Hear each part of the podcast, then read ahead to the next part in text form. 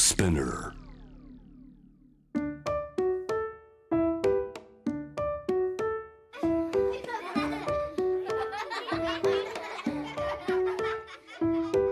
みんなで聞こう。描いてみよう。お絵かき昔話。今から聞こえてくるのは絵がない絵本の昔話。絵はないけれどたくさんの出来事が起こる。不思議な絵本。何が起こっているのかな？みんなにはきっと見えるはず。何かが見えたらペンやクレヨンマジック絵の具などを使って紙に書いてみよう。タブレット。スマートフォンでも参加してね。上手じゃなくても大丈夫。みんなで一緒に絵本を作ろう。絵の送り方はお話の後に。今回のお話は日本の昔話。サルカニ合戦の第1話。ナビゲーターは私クリス智子です。さあ絵を描く準備はできたかな？それじゃあ絵本をめくるね。サルカニ合戦。文なんだかんた。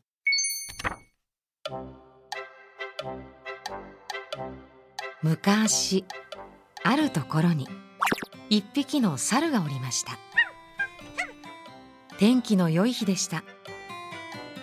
猿は散歩に出かけることにしました。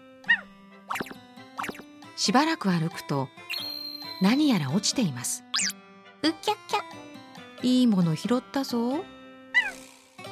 それは柿の種でした。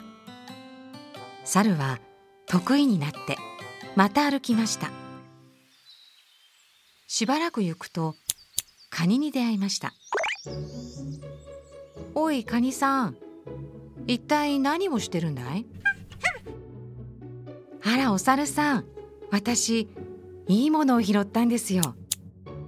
猿が見ると実にうまそうなおにぎりが一つカニの目の前にありました。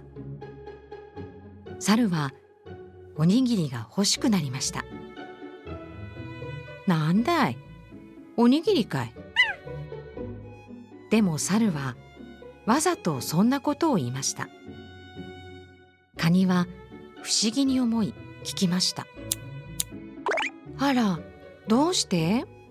おにぎりってとっても美味しいものですよ。猿は首を振りました。そりゃあ美味しいけど食べたらそれでおしまいだよ。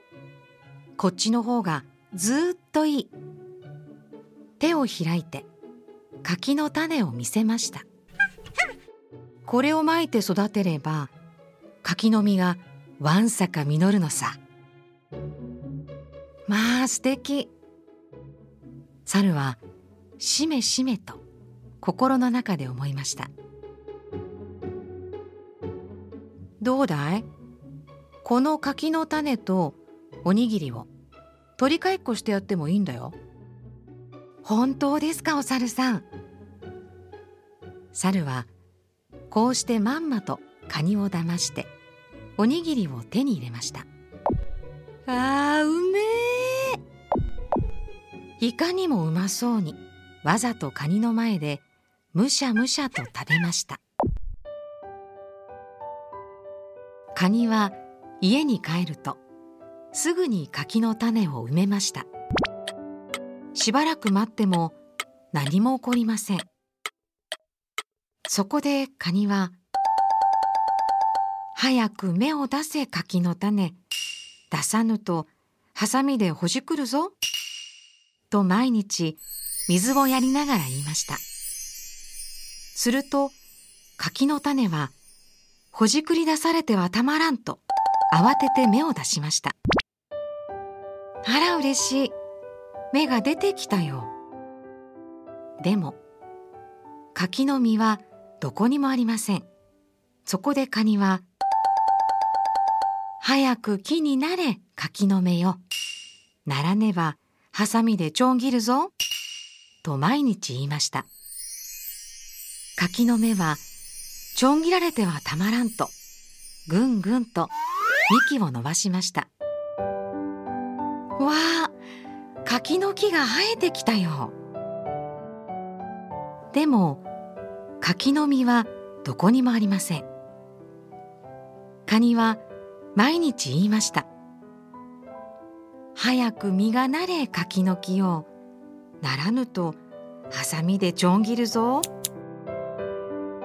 柿の木は実を頑張って木にいっぱい実らせました。万歳。柿がついに実ったよ。カニは大喜びでハサミをカチャカチャさせました。さあ食べましょう。でも高い木になる柿の実に短いカニの腕では届きません。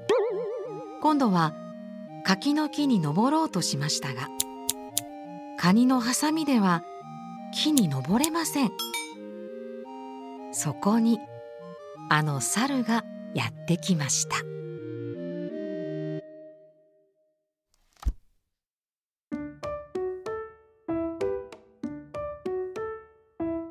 今回のお話はサルカニ合戦の第1話でした。